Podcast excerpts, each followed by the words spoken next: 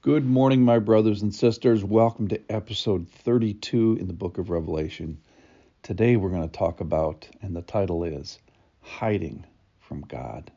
So, what we're going to do today is use some bad examples from the future to help us with our presence, our present. And we're going to watch some knuckleheads from the future try and hide from God, which of course they can't do. They're going to hide from his face and his presence and hide from his wrath in the future. And all they had to do to solve this terrible problem, this pickle that they find themselves in, was to change their present. That is, to believe and to receive. So we're leaving in chapter 6 of Revelation six different uh, seals that are opened. And the fifth one we talked about yesterday, and it's this sweet passage of martyrdom where new martyrs to the Lord are given these sweet cries of justice, for justice, crying out for justice. And they get this sweet response from the Lord.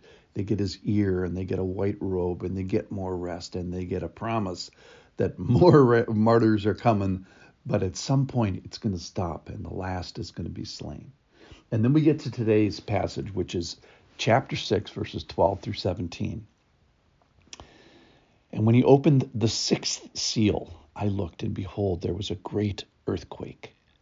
And the sun became black as sackcloth, and the moon became like blood, and the stars of the sky fell to the earth as the fig tree sheds its winter fruit when shaken by a gale.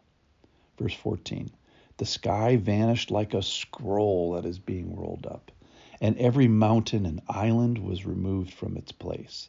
Then the kings of the earth and the great ones and the generals and the rich and the powerful and everyone, slave and free, hid themselves in caves and among the rocks of the mountains, calling to the mountains and the rocks, Fall on us and hide us from the face of him who is seated on the throne and from the wrath of the Lamb. For the great day of their wrath is come, and who can stand?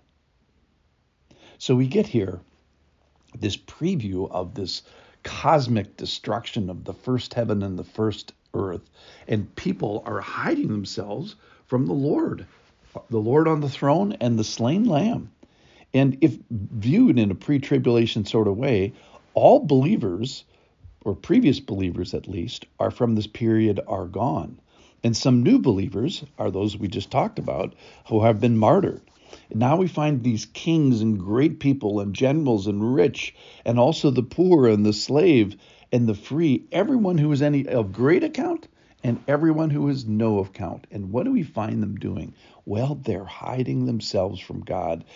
Now, does this remind you anyone? That's what Adam and Eve did when they sinned. And the ridiculousness, of course, of this is you can't hide from God. Psalm 139 says it the best. Verse 7 Where shall I go from your spirit? Or where shall I free, flee from your presence? If I ascend to heaven, you are there. If I make my bed in Sheol, you are there. If I take the wings of the morning and dwell in the uttermost parts of the sea, even there your hand shall lead me, and your right hand shall hold me. Then verse 13 for you formed my inward parts. You knitted me together in my mother's womb. I praise you, for I am fearfully and wonderfully made. So there's no hiding from the face of God. But what they're asking here in the hiding from the face of God is they're saying, I don't want your person, God. I don't want your presence. I don't want what you have to say from say to me. I don't want your revelation. I just talked to a person who got back from a marriage conference, and I asked her, "Tell me one thing that you learned," and that was to look at him and to really listen. And what these people are saying here is, I don't want that. I don't want to know you. I don't want to live, first of all, let the rocks fall on us. Uh, and if I am living, then hide me. And let me get out of this situation by death. Well, I got news for you, people the judgment that we're, we're, that you're worried about here, it doesn't stop at death. Death. In fact, in fact, judgment really begins at death. What they were saying is, I don't want the wrath of God. I don't want His wrath. Well, wrath is, You know, even it's a nasty word, but it is, write this down, the just response of God to the unjust. And it's the normal response of the holy to the sinful. And a great question, one of the great questions of Scripture is who can stand before the wrath of the Lamb? It's an easy answer. The answer is nobody. Matthew 24 says it in verse 21 For there will be a great tribulation, such as not been from the beginning of the world until now, no, and never will be. Who can stand before this? Nobody. So, believers, say something different. They say, Lord, I want to stand before you. Your judgments are true. I want to know you. I want to see your face. I literally want to see your resurrected uh, Jesus in heaven. And I want to live with you. I want some more time with you. So I have some advice to, to these to us future selves, which is don't hide before God then. Well, how do we fix that? Well, don't hide before God now. Don't take your own wrath the, the ridiculous part of it is there's a slain lamb. He's even in, introduced like that in heaven, and you can say yes to him.